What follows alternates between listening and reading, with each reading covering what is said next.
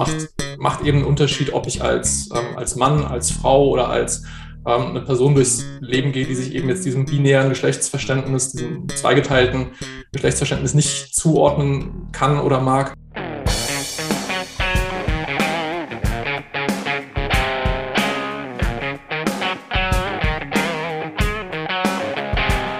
Ja, herzlich willkommen da draußen zum neuen Podcast der LAG Erziehungsberatung Counseling Professionals. Wir starten in unseren zweiten Podcast in diesem Jahr, der Mike und ich. Hallo Mike. Moin Matthias, hallo da draußen und ja, freue mich, dass wir heute schon die zweite Folge aufnehmen. Irgendwie haben wir, erhöhen wir die Schlagzahl gerade so ein bisschen, oder? so scheint das, so scheint das, aber wir haben auch eine Menge interessanter Leute, glaube ich. Das ist der Punkt, wo man einfach sagen muss, das muss man jetzt machen. Und äh, dieses Thema, was wir heute haben, Sexualität, Erziehungsberatung, Familienberatung, das ist nun wahrlich irgendwie was, was immer wieder kommt und immer wieder diskutiert wird. Und trotzdem, mein Eindruck ist, da fehlen irgendwie auch die Experten, Expertinnen, die Menschen, die da wirklich in der Erziehungsberatung den Hut aufhaben und sagen, das muss so und so gehen. Oder wie siehst du es? Ja, würde ich ähnlich sehen. Ich meine, abgesehen davon, dass das Thema da auch eine sehr lustige Doppeldeutigkeit heute hat. Also es geht ja äh, heute nicht um die interkollegiale Ebene, wenn wir über Sexualität in der Erziehungsberatung sprechen, sondern tatsächlich um die thematisch-fachlichen Bezüge bezogen auf die Adressatin der Beratungsstellen. Ähm, ich sehe das ähnlich wie du. Ähm, ich weiß nicht, also man, es ist manchmal so ein Thema, wo ja, wir hatten letzte Woche, glaube ich, darüber gesprochen, dass gerade so das Thema sexualisierte Gewalt ja gerne auch an Fachstellen ausgelagert wird. Und auch hier bei dem Thema, finde ich, ist immer so, man hat es auf dem Schirm, ähm, aber ich weiß nicht, ist das so etwas, was man wirklich so wie, ja, so diverse Koryphäen ja auch der Sexualtherapie und Pädagogik, das so als ja, Lebensenergie klassifizieren? Also ist das so, präsent in der EB, dass so Sexualität so ein wichtiges Querschnittsthema ist oder gilt da irgendwie eher tote Hose? Ich weiß nicht, wie nimmst du das wahr? Das ist ja ein interessanter Vergleich, den du anstellst. Schon mal gut, dass du die interkollegiale Ebene ausgeschlossen hast. Also ich habe den Eindruck äh, bei diesem Thema, dass tatsächlich zum Beispiel im Therapiebereich einiges so ähm, gemacht wird. Also wenn wir jetzt auf der Interventionsebene sind, dass ähm, wir hier Leute haben, die sich tatsächlich mit Sexualtherapie und ne, Paartherapie und da deren Sexualität und so weiter, aber auch hinsichtlich Sexualität, Entwicklungspsychologie bei Kindern, dass da schon was ist und dass die Erziehungs- und Familienberatung eher in dieses Feld reinguckt und ähm, selber versucht natürlich Standards zu entwickeln, weil es ist ja bitter nötig. Also diese Fälle, mein Gefühl dazu, wo es um ähm, LGBTIQ, also ne, im Wesentlichen Menschen mit einer anderen äh, geschlechtlichen oder sexuellen Orientierung geht, also alles, was auch als queer bezeichnet wird, das nimmt doch zu. Also in der, in der Jugend, in der ähm, Beratung von Jugendlichen, aber auch Eltern, die eben mit diesem Thema kommen.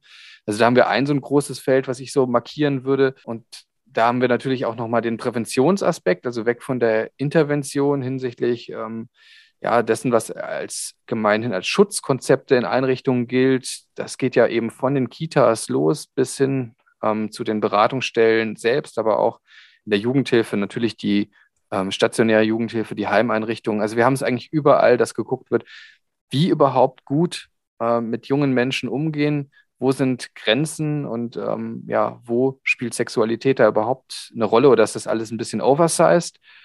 Ähm, da gibt es auch, glaube ich, unterschiedliche Wahrnehmungen von den Fachkräften, aber meistens sehr klare Meinungen äh, von Expertinnen und Experten das Gefühl, dass die Erziehungsberatung da gut beraten ist, auch in andere ja, Bereiche reinzuschauen, sich was abzuschauen und dann selbst was zu entwickeln. Und ich glaube, da stehen wir gerade am Anfang. Ich weiß nicht, Mike. Also, das sind so, so ein großer Themenkomplex auch. Bin mal gespannt, wie wir das heute überhaupt bewältigt kriegen. Ja, ich meine, wir haben ja das Glück, dass wir heute wieder einen, Gast haben, der uns da auch weiterhelfen kann. Aber vielleicht nochmal so ein paar Gedanken zu dem, was du gesagt hast. Also, ich, äh, du hast es ja gerade eigentlich schön umrissen, da wo eigentlich das Thema heute schon präsent ist in den Erziehungsberatungsstellen. Und ich finde auch gerade so, was so das Thema Fachkräfte-Schulung ähm, angeht, im Rahmen Prävention von Präventionsarbeit und sowas, natürlich auch, ähm, sind wir, glaube ich, heute schon an einigen Stellen recht aktiv. Aber ich glaube auch da gilt wieder das, was wir auch letztes Mal schon hatten, dass das sehr unterschiedlich ist, glaube ich. Ähm, ich glaube auch nochmal, dass es ist jetzt so eine, ja, provokante These, aber ich glaube, da liege ich nicht so falsch, dass natürlich auch ein Unterschied ist, ob du jetzt eine EB hast irgendwie in der großen Stadt oder du bist irgendwie auf dem Land irgendwie unterwegs. Ich glaube, da triffst du gewährse, also die bestimmte Themen wahrscheinlich in der Stadt nochmal deutlich häufiger an und machst dich dann vielleicht auch eher auf dem Weg. Was aber nicht heißt, glaube ich, dass die, sag ich mal, ländlichen EBs sich da nicht auf den Weg machen sollten. Also ich kann mich da auch an Fälle erinnern, wo auch das schon Thema war. Also auch so dieses Thema geschlechtliche Identität. Ne? Und da wäre für mich heute nochmal so interessant, wirklich zu schauen, wie sind da so die Haltung der Fachkräfte und was braucht es da eigentlich, um da möglichst offen zu sein? Weil ich glaube, so Offenheit ist ja wirklich so ein Ding von BeraterInnen, ähm, da wirklich zu sagen, okay, wir wollen niemanden irgendwie normieren oder wir wollen erstmal ganz offen bleiben im Prozess. Das ist ja auch eine Stärke von, von Beratungsstellen. Und ich glaube, das fände ich wirklich interessant und auch wichtig, das nochmal irgendwie weiterzuentwickeln, weil, weiß nicht, so hier und da kriegt man ja schon manchmal so Schwingungen mit. Also, ähm, dass dann auch Eltern ja manchmal auch mit so Anliegen kommen, so hier mein, keine Ahnung, mein 14-jähriger Sohn ist irgendwie überhaupt nicht männlich. Ne? Der verhält sich überhaupt gar nicht so, wie man das so, wie das so ein Mann eigentlich machen soll. Und wenn man das so zum Thema macht, ja, merkt man da schon, dass da nicht nur bei Fachkräften, aber auch bei Eltern und in der Gesellschaft teilweise da viele Sachen noch nicht so selbstverständlich sind, wie vielleicht für uns, die wir uns ja auch irgendwie in Wissenschaft und Praxis damit beschäftigen. Ne? Ja, ja. Da, dazu noch kurz ein Gedanke. Ähm, das ist auch wirklich ein veränderter Blick, der sich hier in den letzten Jahren äh, gezeigt hat, weil ich erinnere mich zum Beispiel an diese äh, Jungen- oder auch Mädchengruppen Angebote, hm. die Beratungsstellen gemacht haben. Also äh, ganz fern von Geschlechtlichkeit oder sowas ist ja Beratungsstelle jetzt dann letzten Endes doch nicht. Es gibt ja auch häufigerweise mal die Auswahl oder häufig die Auswahl äh, hinsichtlich äh, welche äh, Beraterin, welcher Berater könnte Themen gut begleiten, vielleicht von jugendlichen Mädchen oder Jungs eben entsprechend. Ne? Da wird dann vielleicht auch auf die Geschlechtlichkeit des Beraters geachtet. Also es gibt da schon, denke ich, eine Sensibilität und dieser veränderte Blick, das wäre, glaube ich, was, wo wir auch hier Expertise benötigen, Mike. Und da hast du schon angekündigt, da haben wir heute einen Gast.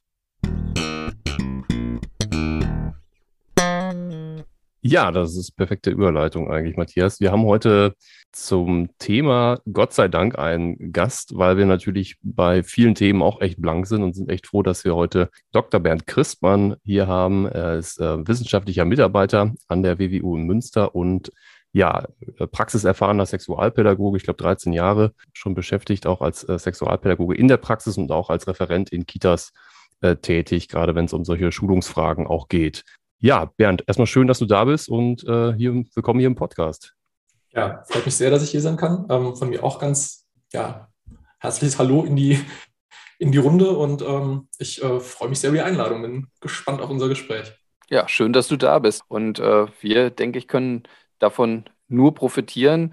Vor allem, ich glaube, ne, du hast, äh, vielleicht kannst du ja noch mal zwei, drei Sachen zu dir selbst sagen. Du hast auch lange Zeit mal in der Pro Familia Beratungsstelle gearbeitet, stimmt das? Ja, genau. Ich war insgesamt ähm, 13 Jahre für eine Pro Familia Beratungsstelle tätig und habe dort ähm, eben das, das, sexualpädagogische Angebot mitgestaltet, zusammen mit einer ähm, sehr guten Kollegin, ähm, mit der ich sehr toll zusammenarbeiten konnte. Und ähm, wir haben da eben viel mit Schulklassen gearbeitet. Das ist eben ein sehr großer Baustein in dem Bereich. Ähm, wir haben aber auch mit Heimeinrichtungen gearbeitet und dort jeweils sowohl mit, äh, mit Adressatinnen, mit Kindern und Jugendlichen, mit Fachkräften ähm, mit, mit Eltern im Rahmen von Elternabenden waren wir ähm, unterwegs und haben eben auch, was auch so ein Bestandteil von sexualpädagogischer Arbeit ist, auch in Einzelberatungen sowohl eben Fachkräfte beraten, aber auch Adressatinnen zu Fragen von Sexualität, Beziehungen, Liebe, Identität.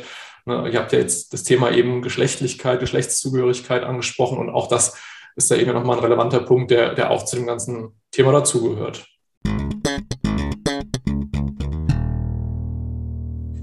Ja, ich finde es gut, dass du das nochmal so ein bisschen dargestellt hast, äh, Bernd, weil das zeigt ja, dass du sehr breit mit dem Thema vertraut bist und da wirklich auf verschiedenen Ebenen unterwegs bist. Und das ist äh, für uns auch wirklich sehr attraktiv und interessant, weil du sowohl diese wissenschaftliche Perspektive als auch diese Praxisperspektive vereinst. Und ich glaube, das äh, könnte gut werden heute, ohne zu viel Druck aufzubauen. Aber äh, ich würde sagen, wir starten einfach mal mit so dem ersten Impuls von uns. Also wir haben uns nochmal so gefragt, wir haben ja so ein bisschen gerade schon so gequatscht äh, und du hast uns ja auch zugehört mal ganz konkret gefragt, was bedeutet denn eigentlich ja für dich Sexualität, gerade in diesen pädagogischen Kontexten? Geht es da ähm, jetzt nur um Sexualität im engeren Sinne oder ist das eigentlich auch ein viel, viel breiteres Thema, also über Geschlechtlichkeit, über Körperlichkeit und so weiter, das viel präsenter und fundamentaler ist, als wir das vielleicht denken als Fachkräfte oder wahrhaben wollen. Ja, steigen wir direkt mit äh, dem Maximum an Komplexität auch, auch ein in die Thematik. Und das natürlich ähm, äh, hast natürlich völlig, völlig recht ähm, mit dem zweiten Teil deiner Frage, dass es total wichtig ist, glaube ich, da eben sehr breit drauf zu gucken und sich eben so von diesem Verständnis zu lösen, Sexualität eben jetzt nur zu reduzieren auf, ähm, auf Körperlichkeit, auf Biologie, auf Geschlechtsverkehr oder ähm, andere sexuelle Handlungen, sondern hier eben zu gucken, dass man dort eben noch andere Bereiche mit einbezieht. Ne? Was ich eben schon, schon sagte, gilt eben so als eine ganz wichtige Teildimension oder Teilaspekt von Sexualität, die eigene Identität für die zum Beispiel eben die Frage von Geschlechtszugehörigkeit eine große Rolle spielt. Also es macht, macht eben einen Unterschied, ob ich als, ähm, als Mann, als Frau oder als ähm, eine Person durchs Leben gehe, die sich eben jetzt diesem binären Geschlechtsverständnis, diesem zweigeteilten Geschlechtsverständnis nicht zuordnen kann oder mag. Das Thema Beziehung spielt äh, eine ganz, ganz große Rolle, ne, weil Sexualität eben ähm, nicht nur auf das Individuum begrenzt ist, sondern sich ja eben immer auch in irgendeiner Form in Beziehungen ausdrücken kann oder dass eben aus Sexualität heraus der Wunsch entsteht, die Motivation entsteht, Beziehungen in welcher Form auch immer zu anderen Menschen zu knüpfen. Das können dann eben ganz flüchtige körperliche Kontakte sein. Es können aber eben auch sehr tiefe Paarbeziehungen sein, die daraus ähm, erwachsen können. Ähm, das Thema der ähm, der, ähm, der Fortpflanzung, der Fruchtbarkeit, der Reproduktion steckt eben da drin. Also ob ich mich ähm, in irgendeiner Form ähm, fortpflanzen möchte in meinem Leben, ob ich Kinder bekommen möchte, ähm, ob das so ohne weiteres möglich ist, ob das vielleicht auch mit Schwierigkeiten verbunden ist, ob es vielleicht ähm, einfach so passiert, ohne dass ich es geplant habe, also dass in irgendeiner Form eine, eine ungewollte Schwangerschaft entsteht und mich damit dann auseinandersetzen muss. Ähm, das spielt eine große Rolle und ich gehe jetzt hier so die, die sogenannten Sinnaspekte oder ähm, Sinndimensionen von Sexualität durch, äh, die eben so eine wichtige Herangehensweise sind, um das eben auf eine breite Basis zu stellen. Und der, der letzte Sinnaspekt, der da drin steckt, ist dann auch nochmal der Aspekt der, der Lust, der eben auch nicht nur auf so eine körperliche Lustebene bezogen ist, sondern der eben auch nochmal sehr breit eigentlich zu verstehen ist. Also inwiefern ich ja insgesamt in meinem Leben ähm, durch Sexualität in meiner Körperlichkeit Zufriedenheit erfahren kann und ähm, ja, hier eben in irgendeiner Form eben auch durch, durch Lust Sinn erfahren kann. Also ich finde so diese, diese Idee, sich eben auch daran zu orientieren, dass in Sexualität oder durch Sexualität Menschen immer wieder versuchen, Sinn in ihr Leben zu bringen, wichtig, um eben von diesem doch sehr stark reduzierten Verhältnis oder Verständnis wegzukommen, Sexualität nur als was, was körperlich zu betrachten. Aber das, das ist, glaube ich, bei uns allen irgendwie doch dann sehr stark so verankert durch unsere Sozialisation, durch unsere Erfahrungen aus dem, aus dem Schulunterricht, dass es eben ja so, ähm, so eng an das, an das Biologische gekoppelt ist und man dann ähm, daran arbeiten muss, hier eben sich breiter aufzustellen und breiter drauf zu gucken. Ja, das ähm, finde ich, hast du nochmal schön dargestellt, auch mit dieser Breite, die das Thema eigentlich hat. Und das ist, finde ich, jetzt nochmal sehr klar geworden, finde ich. Und wenn wir das jetzt noch übertragen auf die institutionelle Ebene, also wenn wir uns wirklich Handlungsfelder in der sozialen Arbeit oder Jugendhilfeberatung anschauen, was würdest du sagen, warum macht das Sinn, dieses Thema genau in dieser Breite, die du, in der du das jetzt gerade auch dargestellt hast, genau in dieser Breite auch auf dem Schirm zu haben? Also ich glaube aus, aus verschiedenen Gründen. Ich glaube zum einen, ähm, wenn man da eben so breit drauf guckt und sich das verdeutlicht, dass es hier eben ganz verschiedene Dimensionen gibt, ähm, die eine Rolle spielen, dann löst es bestimmte ähm, Knoten, die man vielleicht als Fachkraft oder als Institution hat. Also wenn man eben nur ähm, Sexualität als Geschlechtsverkehr ähm, sich, sich denkt oder vorstellt oder hier diese Verknüpfung hat, fällt es häufig, glaube ich, schwer, wenn man zum Beispiel im Kita-Bereich unterwegs ist, dann ähm, hier das in seine Arbeit zu integrieren, ne? weil man diese enge Vorstellung von Sexualität dann auf Erwachsenensexualität auf, oder auf Jugendsexualität projiziert und das nicht gut in seine Arbeit mit, mit kleinen Kindern irgendwie einbinden kann. Aber wenn man eben ähm, hier nochmal sich breiter aufstellt und sieht, ähm, es geht hier eben auch um ähm, die, die Erarbeitung von Identität, es geht eine, um eine Begleitung von Identitätsentwicklung, es geht darum, Kinder in ihrem ähm, eigenen Körperverständnis zu, zu stärken oder auch in ihrer Beziehungsfähigkeit zu stärken, dann löst es hier schon mal ähm, einen Knoten, dass man hier eben auch sehen kann, okay, ich kann sexualpädagogisch arbeiten, ohne jetzt hier zwingend über ähm, Geschlechtsverkehr mit den Kindern reden zu müssen oder das in irgendeiner Form pädagogisch bearbeiten zu müssen, sondern indem ich einfach auch körperbezogen mit den Kindern arbeite, indem ich ähm, emotionsbezogen mit Kindern arbeite, indem ich zum Thema ähm, eigene Identität Angebote mache, die man ähm, altersentsprechend gut umsetzen kann, löst es eben so ein bisschen die, die Hemmung, sich hier auch mit dem Thema auseinanderzusetzen. Ja, je nachdem, welchem, welchem Handlungsfeld man unterwegs ist, sieht man eben relativ schnell, dass es dort überall einfach verschiedene Baustellen gibt oder verschiedene Bedarfe gibt, denen man sich da widmen kann. Und ähm, wo man eben, glaube ich, dann ganz gut erkennen kann, dass es da überall eine, eine Relevanz gibt. Ne? Es wird ja häufig so gesagt, dass Sexualität ein Querschnittsthema in der sozialen Arbeit ist. Das ist zum einen also ein bisschen eine Floskel, ähm, aber es stimmt andererseits auch wiederum. Ne? Die Frage ist halt eben nur, wie kann man das wirklich dann konkretisieren, wie kann man das runterbrechen und wo kann man wirklich hier für sich selber dann gute, ähm, gute Bezüge herstellen. Und so kann man dann, glaube ich, an vielen Stellen sehen, dass die Arbeit, die man macht, ähm, und sicherlich auch in der Beziehungs äh, Erziehungsberatung, dass ähm, eben dort auch ja, eine sexualpädagogische Relevanz gegeben ist. Jetzt hast du schon in deinem ähm, Beitrag gerade eben gesagt, dass das äh, natürlich von Handlungsfeld zu Handlungsfeld unterschiedlich ist, klar. Gleichzeitig würde mich so interessieren, wenn du als Sexualpädagoge mit äh, Einrichtungen arbeitest, ja, also was interessiert da überhaupt äh, die Einrichtung? Was haben die vielleicht für, ähm, ja, für Fragen an dich hinsichtlich vielleicht von Schutzkonzepten oder anderen Aspekten? Und vielleicht nochmal eins runtergebrochen, was haben vielleicht einzelne Fachkräfte von Kitas oder von anderen ja, Bereichen, wo mit Familien, Kindern gearbeitet wird. Was haben die für konkrete Fragen? Und vielleicht nochmal eine Etage runter. Was bringen denn AdressatInnen für, für Fragen mit? Also, ähm, was beschäftigen letztlich denn die, ähm, ja, die Kinder, Familien? Das sind jetzt drei Fragen in einer. Vielleicht schaust du mal, wie du, wie du damit umgehen kannst. Ähm, gibt es da spezifische Fragestellungen, die sich vielleicht auch bei allen drei Gruppen zeigen? Ich versuche da irgendwie so ein bisschen einen roten Faden zu behalten, aber ähm, greift gerne ein, wenn ich den verliere.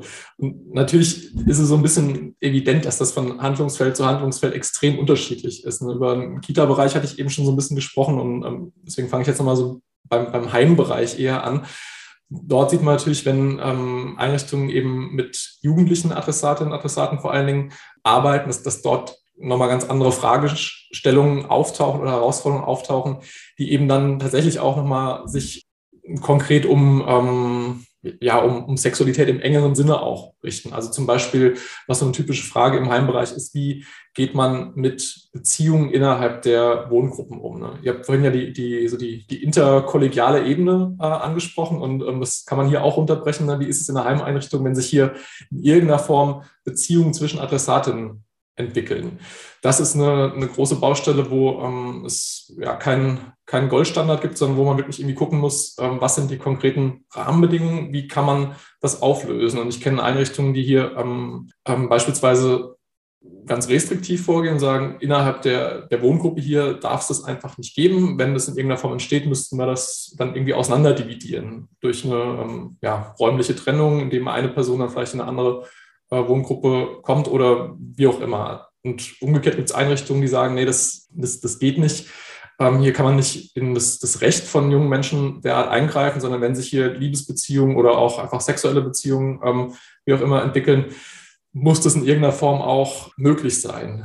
Ähm, das ist für Heimeinrichtungen auch eine große Frage, wenn, ähm, glaube ich, häufiger nochmal der Fall ist, wenn ähm, es Beziehungen zu Außenstehenden Personen gibt, also zu, ähm, also wenn die, die Adressatin ähm, Freunde oder Freundinnen außerhalb der Einrichtung haben, dürfen die dann dort ähm, in der Einrichtung sich aufhalten, dürfen die dort übernachten, darf man gemeinsam ungestört auf dem Zimmer sein, wo eben auch so die Frage im Raum häufig steht, wie stark müssen wir das irgendwie reglementieren, wie stark müssen wir das kontrollieren? Und ähm, auch da gibt es ganz unterschiedliche Herangehensweisen von dem Verbot ähm, bis hin zur, ähm, zur Duldung, bis hin eben zu, einer, zu einem Versuch, das Ganze auch dann fundiert äh, in irgendeiner Form pädagogisch zu begleiten.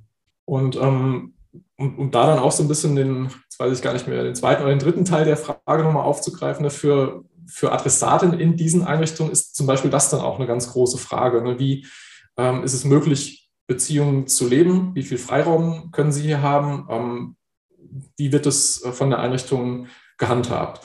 Ne, und das jetzt erstmal so auf einer, auf einer relativ grundsätzlichen Ebene und ähm, runtergebrochen sieht man dann eben dort, dass ähm, sich konkrete Fragen von, von Jugendlichen in Heimeinrichtungen dann auch ums Thema Verhütung beispielsweise drehen. Also wie kann ich mich hier gut aufstellen? Was ist für mich vielleicht ein geeignetes Verhütungsmittel? Ähm, wie kriege ich Zugang dazu?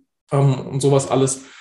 Und im Kita-Bereich beispielsweise ist das natürlich ganz, ganz anders, weil diese Thematik sich dort nicht stellt, sondern da ist es eher die Frage, ähm, die sich häufig den Fachkräften stellt, wie gucken wir generell auf das Thema kindliche Sexualentwicklung, kindliches Sexualverhalten, ähm, wie intensiv müssen wir hier auch begleiten, kontrollieren, wann stellt eine Kontrolle einen Schutz dar, wann stellt eine Kontrolle vielleicht eher eine Einschränkung dar. Also wenn es um das, das Thema der sogenannten Doktorspiele ähm, geht, wo sich der Begriff hartnäckig hält und im, im Großen und Ganzen ist es aber eher einfach um ähm, sehr allgemeine Explorationsspiele, Körperexplorationsspiele von Kindern geht, die jetzt nicht unbedingt in so einem ärztlichen Setting stattfinden müssen, sondern auch alles mögliche andere sein können. Also wie viel Freiraum kann man Kindern hierfür geben? Ähm, wie stark muss man das vielleicht grundsätzlich reglementieren? Und aus Sicht von, von Fachkräften in dem Bereich, ähm, im Kita-Bereich, stellen sich dann auch nochmal vor allen Dingen so Fragen, wie geht man hier mit den Eltern um, wenn die Eltern eben hier ihre eigenen Vorstellungen versuchen unterzubringen,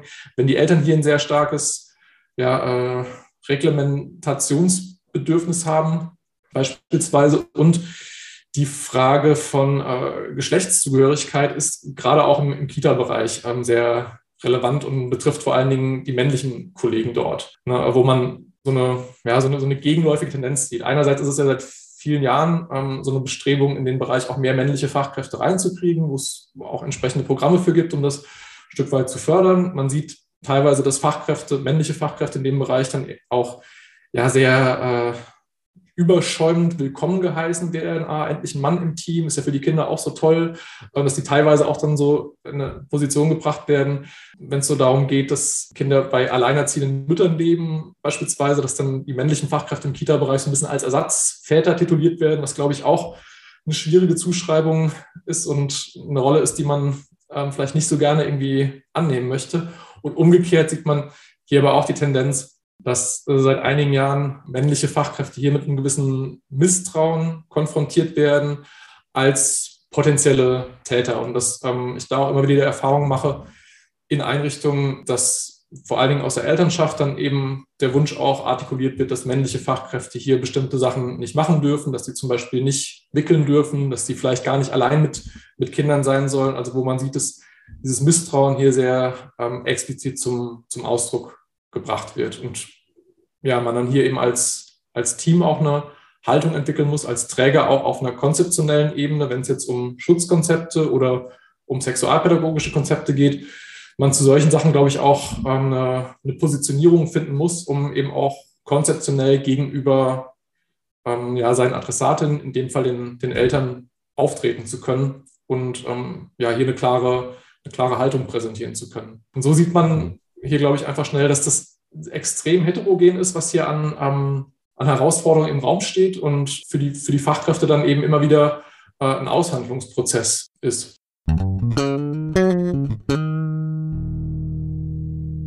Ja, das war ein gutes Stichwort, Bernd, weil ich finde, das war jetzt eine sehr sehr ähm, dichte Beschreibung so dieser, dieser ganzen Problematik. Wenn wir uns das jetzt nochmal näher anschauen und ein bisschen runterbrechen auf zum Beispiel einzelne Fachkräfte oder auf das Team äh, in der Erziehungsberatung, weil in der Erziehungsberatungsstelle haben wir ja immer, sage ich mal, das Glück, sage ich mal, mit einem multidisziplinären Team zusammenzuarbeiten, aber natürlich auch ich als einzelner Berater. Was können denn da wenn wir jetzt ganz konkret werden, so Strategien im Team oder auch für mich als einzelner Berater sein, wenn ich mit dem Thema besser umgehen können möchte oder wenn ich jetzt in einer, also wenn jetzt Sexualität irgendwie in der Beratung aufploppt, als aufploppt oder aufpoppt, da musste gerade kurz überlegen, liegt wahrscheinlich am Thema, dass ich jetzt ein bisschen irritiert bin. Ich glaube, aufploppt. Ne?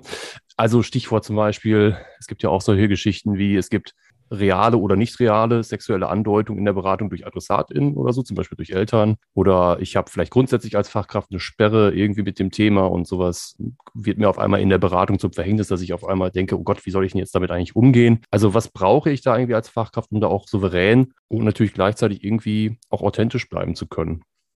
Glaubt der, der erste Schritt wäre vielleicht sogar, dass man sich hier so ein bisschen von der Idee freimacht, unbedingt in der Thematik souverän agieren zu müssen. also ich kann den Anspruch total gut nachvollziehen, ne, dass man in allen Bereichen, in denen man irgendwie tätig ist, dass man ja irgendwie souverän und professionell sein, sein möchte.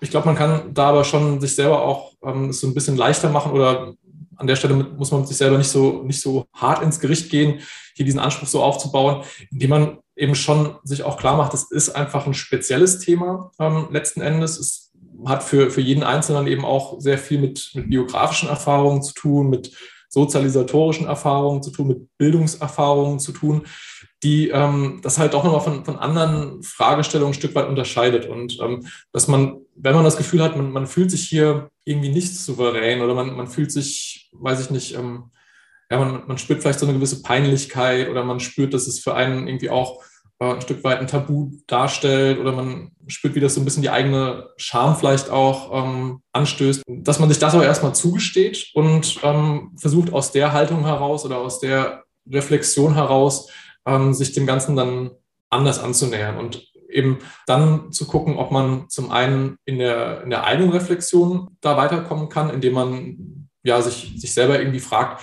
warum ist das jetzt für mich vielleicht irgendwie hier ähm, eine Schwierigkeit? Ähm, warum löst es in mir irgendwas aus, was ich vielleicht nicht fassen kann, dass man guckt, ob man es da ein Stück weit greifbar machen kann. Und dann vielleicht eben auch, ähm, wenn, wenn das nicht ausreicht oder auch parallel dazu ähm, natürlich sehr gerne, dass man dann guckt, ob man das im kollegialen Auf Austausch irgendwie auch auflösen kann. Und dass man eben hier auch miteinander darüber spricht, so wie man über andere Sachen, wo man sich irgendwie unsicher fühlt, wo man ähm, das Gefühl hat, da, ja, da ist es irgendwie schwierig, dass man auch das einfach versucht zum, zum Thema zu machen und das eben auf eine, auf eine möglichst sachliche Art und Weise erstmal, aber auch ähm, durchaus, indem man ähm, die, die eigene Unsicherheit hier ganz, ganz transparent macht. Und ähm, ich denke, da, da finden alle bestimmt auch gute Anknüpfungspunkte, die in dem Bereich oder in den Bereichen tätig sind, ähm, wenn sie eben Parallelen ziehen zu anderen Situationen, wo sie auch in Austausch gehen, wo sie auch in Reflexion gehen und versuchen, sich da eben raus weiterzuentwickeln oder sich zu qualifizieren. Das kann man parallel dazu eben auch durchaus machen. Und wie ich da eingangs schon sagte, trotzdem sich auch immer eben zuzugestehen, es ist okay, sich hier irgendwie ein bisschen, bisschen komisch mitzufühlen. Es ist okay, wenn man bei dem Thema vielleicht irgendwie ähm, ja, rote Öhrchen bekommt oder ähm, ja, irgendwie einfach nicht, nicht so souverän agieren kann, wie man es vielleicht möchte und dann eben so aus der eigenen, was ist das Gegenteil zu Souveränität, aus der eigenen Unsouveränität oder angekratzten Souveränität, dann wiederum auch ja, so eine, so eine äh, Ressource zu machen. Ich habe dir jetzt gerade zugehört und denke, das hört sich gut an, ähm, was du sagst, damit offen umzugehen und auch da vielleicht eigene äh, Punkte nochmal mit äh, Kolleginnen zu thematisieren. Gleichzeitig gibt es wohl Herausforderungen, die gerade Fachkräfte in der Erziehungs- und Familienberatung oder anderen, die mit Eltern und Kindern arbeiten, in letzter Zeit häufiger begegnen. Ähm, das Thema, was Mike und ich zu Beginn auch angeschnitten hatten, war dieses nicht heteronormative Geschlechtsidentität, Queer-Sein, was ähm, im Jugendalter gerade häufiger vorkommt und dann die Fachkräfte auch, denke ich, herausfordert, wenn da eine 14-Jährige vor einem sitzt, die äh, sich im falschen Körper fühlt oder Eltern ähm, in die Beratung kommen und sagen, wir wissen gar nicht, wie wir damit umgehen sollen. Also unser Kind ist depressiv und es liegt vielleicht auch daran, dass er sagt, er weiß gar nicht, ähm, ja, ob er so richtig ist, wie er sich fühlt. Das sind doch äh, Bereiche, wo ich mir vorstellen kann, da braucht es eine gewisse Haltung, auch eine Expertise der äh, Fachkraft, die da berät. Wie siehst du das? Was ist da vielleicht nötig ja, für einen professionellen Umgang mit diesen Themen auf Seiten der Fachkraft? Auf jeden Fall. Also es ist einfach auch ein, ein Thema, was in seiner Komplexität auch für, für mich kaum abzuschätzen ist, weil ähm, so die, die Frage von Geschlechtsidentität, die, die Frage generell, wie versteht man Geschlecht oder, oder Gender in, in all seinen Facetten, ähm, extrem komplex ist. Und wenn man das interdisziplinär anguckt, sieht man eben, dass, dass da aus dem ähm, sozialwissenschaftlichen Bereich, aus den Gender Studies, aus den Queer Studies äh, extrem viel in, in den letzten Jahren gerade auch dazu produziert worden ist, was einfach ja, hochkomplexe Theoriegebäude auch sind, ähm, muss, ich, muss ich ganz offen sagen. Und auf der anderen Seite beispielsweise auch aus einem medizinischen Bereich wird dazu eben viel ähm, produziert, was dann auch nochmal eine, eine ganz eigenständige Herausforderung darstellt. Und von daher ist es vollkommen, äh, vollkommen verständlich, dass man bei dem Thema auch schnell irgendwie ins, ins Schwimmen gerät. Und es ist ja jetzt auch nicht so, dass, dass man hier irgendwie sagen könnte, da gibt es einen allgemeinen Konsens dazu, ne, sondern hier gibt es eine extreme Heterogenität der, der Position, der Haltung, ähm, des, des Umgangs damit und ähm, ähm, von daher gibt es, glaube ich, auch nicht so den, den Königsweg, wie man sich da gut aufstellen kann. Also ich glaube, was erstmal wichtig ist, wenn man mit, mit solchen Fragestellungen in der Beratung konfrontiert wird, dort erstmal nicht zu schnell Schlüsse zu ziehen oder zu schnell ein eigenes Urteil zu fällen. Gerade wenn man eben so merkt, boah, das überfordert mich jetzt hier einfach ähm, an, an vielen Stellen, ähm, dass man dann nicht sich so in die Position begibt oder in den Prozess reinbegibt, dann eben nur aus dem heraus zu agieren, wie man das vielleicht für sich gut etabliert hat. Ähm, also ich denke, für, für viele wird es eben äh, so sein, dass, dass sie ähm, in ihrem Geschlechterverständnis sich dann doch weitestgehend an so etablierten Kategorien von, von männlich und weiblich orientieren und ähm, damit so ganz gut auch durch ihren professionellen Alltag kommen. Und wenn das dann in irgendeiner Form irritiert wird oder erschüttert wird, kann es, glaube ich, schnell passieren, wenn man dann eben ähm, so ein bisschen aus dem Reflex agiert, dass man dann eben sagt, so ja, jetzt hier so, ähm, um in deinem Beispiel zu bleiben, Matthias, ein so 14-jähriges Mädchen oder 14-jähriger Junge, der, die sich da im eigenen Körper nicht zu Hause fühlt, was, was kann das sein?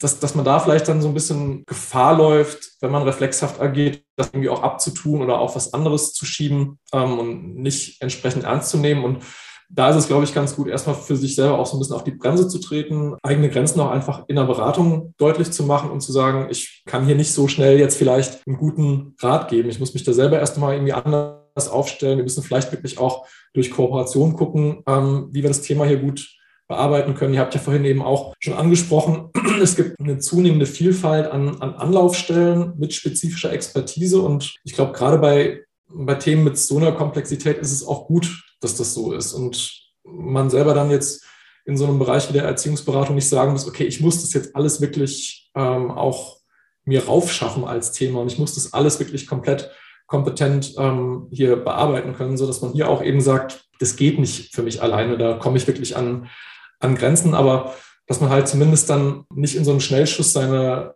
seine eigene Haltung, sein eigenes Verständnis da zum fachlichen Maß der Dinge macht, sondern eben auch sagt, okay, ich merke, hier werden so ein bisschen meine Stereotypenvorstellungen vielleicht jetzt auch gerade getriggert und das führt mich aber vielleicht so ein bisschen in eine, in eine falsche Richtung. Was jetzt überhaupt nicht heißen soll, dass, dass ich irgendwie ähm, so den Fachkräften in dem Bereich hier unterstellen wollen würde, dass die da äh, überwiegend sich von Stereotypen leiten lassen würden. Ja, wenn wir jetzt nochmal einen Schritt weitergehen werden, also wirklich auf so die, die Seite so des Trägers oder der Leitung einer Beratungsstelle, die ja auch viel ähm, strategische Planung übernehmen auch und auch viel Einfluss darauf haben, wie sich so eine Beratungsstelle auch aufstellt, ähm, ist jetzt so ein bisschen die Frage, wenn ich das jetzt ja, wenn ich das jetzt so höre, worüber wir jetzt hier so sprechen, und ich möchte mich jetzt auf den Weg machen, also werden hoffentlich ganz viele Leitungen und ganz viele Träger hören diesen Podcast, davon gehen wir jetzt einfach mal aus, und die sagen sich, hey, gute Idee, wir wollen uns jetzt wirklich mal auf den Weg machen und diese geschlechtliche Vielfalt nicht nur akzeptieren, so dass man sagt, na ja, gut, das ist jetzt irgendwie kommt mal vor, ne, sondern wirklich das nicht nur zu akzeptieren, sondern das wirklich auch als ein Querschnittsthema für die Einrichtung auch zu adaptieren, also diskriminierungs- und ausschlussfrei. Was würdest du denn sagen, welche sexualpädagogische Strategie wäre da so als, ich sag mal so als kleines Starter-Kit von deiner Seite aus jetzt ähm, mit Sicht auf Einrichtungen, die sich da auf den Weg machen wollen für so eine nachhaltige Öffnung denn wäre denn da angezeigt oder hilfreich? Ich glaube, da kann man ganz, ganz verschiedene Wege beschreiten, die unterschiedlich hochschwellig sind. Ne? Und ich glaube, die, die Möglichkeiten, die man jetzt in dem Bereich hat, waren, die waren noch nie so gut wie heute, wenn man so will. Ich glaube, das, das Erste, was man halt ja machen kann, ist, glaube ich, dass man im Team erstmal guckt, macht man es da zum Thema, tauscht man sich da erstmal aus, guckt man vielleicht eben auch, was da vielleicht an Ressourcen, an, an Wissen, an Expertise schon vorhanden ist oder wie generell vielleicht auch die Bedarfslage im Team gesehen wird. Ne? Ich glaube, wenn jetzt äh, in, einem, in einem Team die Haltung erstmal ist so, nö, das ist für uns, uns kein Thema, ist vielleicht ein bisschen schwierig, da ähm, dann irgendwie konstruktiv dran zu arbeiten. Ne? Dann müsste man eher gucken, warum ist das jetzt ist es jetzt so, haben wir einfach keinen Bedarf oder sehen wir den Bedarf vielleicht irgendwie nicht? Ich glaube, was man dann auch gut machen kann, ist, dass man sich in irgendeiner Form austauscht und vernetzt mit Einrichtungen, die in dem Bereich unterwegs sind oder mit Einzelpersonen, die in dem Bereich unterwegs sind. Und da hat sich in den letzten Jahren schon extrem viel getan, würde ich sagen. So die, die Infrastruktur sowohl auf Einrichtungsebene, die zu unterschiedlichen thematischen Facetten was anbieten können, die ist doch deutlich besser geworden, als noch von, von ein paar Jahren der Fall war und gerade auch so im Bereich von Personen, die ähm, freiberuflich oder selbstständig was dazu anbieten, haben mittlerweile echt eine relativ breite Palette von, von Personen, die dazu was machen können. Und da kann man wirklich sehr dosiert auch rangehen und kann sagen, okay, vielleicht müssen wir uns einfach mal ähm, so ganz niedrigschwellig mit einer Einrichtung, die jetzt zum Thema ähm, Geschlechtsidentität oder zum Thema Sexualpädagogik was macht, uns zusammensetzen. Dann haben wir mittlerweile eben auch so den, den technischen Vorteil, den wir uns ja mehr oder weniger alle angeeignet haben, dass wir uns da in, in Videokonferenzen kurz zusammenschließen können, wo man eben auch so diesen, diesen organisatorischen Aufwand vielleicht gar nicht mehr hat, ähm, um hier erstmal einfach zu gucken, ähm, was, was machen die vielleicht so, was können die vielleicht anbieten, wie kann man sich da in so einem ersten Schritt vielleicht auch ein Stück weit schon qualifizieren. Und darauf kann man aufbauen. Ne? Man kann dann eben für Einrichtungen Fortbildungen buchen. Da gibt es, glaube ich, mittlerweile ein, ein breites Angebot von Fortbildungsträgern und Trägerinnen, die das, die das anbieten. Man kann sich an die Konzeptentwicklung ähm, setzen, wo man auch sich externe Unterstützung holen kann, was man unter Umständen auch aus dem Team heraus ähm, gut machen kann. Man kann das Thema in die Prozesse einbetten, die man eh am Laufen hat. Zum Beispiel Qualitätsmanagement könnte was sein, wo man eben ähm, versucht, das Ganze zu implementieren und da vielleicht in irgendeiner Form ein Projekt draus macht. Und so kann man da wirklich ja sehr in, in sehr unterschiedlichen Größenordnungen tätig sein. Also vom kurzen Austausch mit Personen, die dazu was Relevantes sagen können, bis hin eben wirklich zum Organisationsentwicklungsprozess, der sich dann über ein Jahr oder länger hinzieht. Man dann am Ende versucht, eben das eigene Angebot, die eigene, die eigene Konzeption grundsätzlich zu bearbeiten, je nachdem, was man da vielleicht ähm, für einen Bedarf sieht oder welches Ziel man sich da setzt.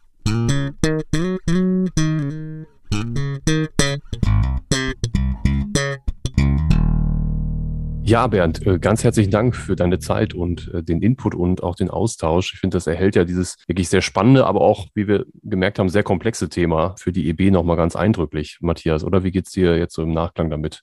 Ja, ich merke auch, welche Dimension das letztlich einnimmt. Also das ist, wenn man das so versteht wie Bernd Christmann, dann denke ich, ist das wirklich ein Thema, was immer mal wieder und an unterschiedlichen Facetten in der Beratungsarbeit auftaucht und ich habe gerade dran gedacht, Mike, Erziehungsberatungsstellen äh, haben ja schon früh diesen Weg gewählt, Expertise auch von außen zu beziehen. Also, dass die Fachkräfte nicht alles in der Form können und wissen müssen, sondern in Kinderschutzfällen kooperiert man beispielsweise mit dem Jugendamt oder einer Kinderschutzambulanz. Es gab ganz oft Ärztinnen, Ärzte, die ähm, sozusagen ja als konsultatorisch sozusagen im Team mitgearbeitet haben oder Juristinnen und Juristen bei bestimmten familienrechtlichen Fragen. Nicht zu vergessen die ganzen Supervisionen, die in Beratungsstellenteams laufen. Da dachte ich, das sind natürlich auch Aspekte, die vielleicht gut geeignet wären für so ein Thema, weil dann dadurch immer wieder Fälle oder vielleicht auch Begebenheiten besprochen werden können und man sich Schritt für Schritt auf so einen Weg begeben kann oder zumindest mal ähm, Perspektive drauf richten kann. Ja, würde ich, glaube ich, auch so sehen wie du. Und ich glaube, man muss da wahrscheinlich unterteilen zwischen den Sachen, die wirklich komplex sind, wo man sich nochmal Expertise reinholt und den Teilen, die man selber vielleicht auch voranbringen kann, so wie ähm, du, Bernd, das ja auch dargestellt hast. Also ich fand zum Beispiel dass Matthias, du hast eingangs, glaube ich, gesagt, mit den Gruppenangeboten nochmal spannend. Die sind ja wirklich so teilweise ganz klassisch noch so in Mädchen- und Jungengruppe aufgeteilt. Und ähm, dass man da einfach nur, und wenn es ein Funken mehr Sensibilität ist, nochmal für geschlechtliche Vielfalt, ist das ja auch schon viel in dem Bereich. Und in dem anderen Bereich würde ich dir zustimmen, müsste man wahrscheinlich nochmal drüber nachdenken, wie man sich auch verschiedene Expertise Expertisen dann nochmal in so ein Team holt, weil das ist ja wirklich so auf so vielen Ebenen. Also danke dir, Bernd, nochmal wirklich, dass du uns da ein bisschen erhellt hast, aber ich denke, ja, das, ist auch erstmal, das ist auch erstmal nur ein Startschuss wahrscheinlich gewesen. Ich könnte mir vorstellen, dass das Thema in welcher Form auch immer in der Podcast-Reihe irgendwann auch nochmal in anderen Formen nochmal auftauchen wird. Bernd, vielen Dank ähm, nochmal und dann nochmal danke an alle fürs Zuhören. Wir freuen uns auf die nächste Folge schon und wünschen bis dahin eine gute Zeit und macht es gut. Bis dahin. Alles Gute, tschüss.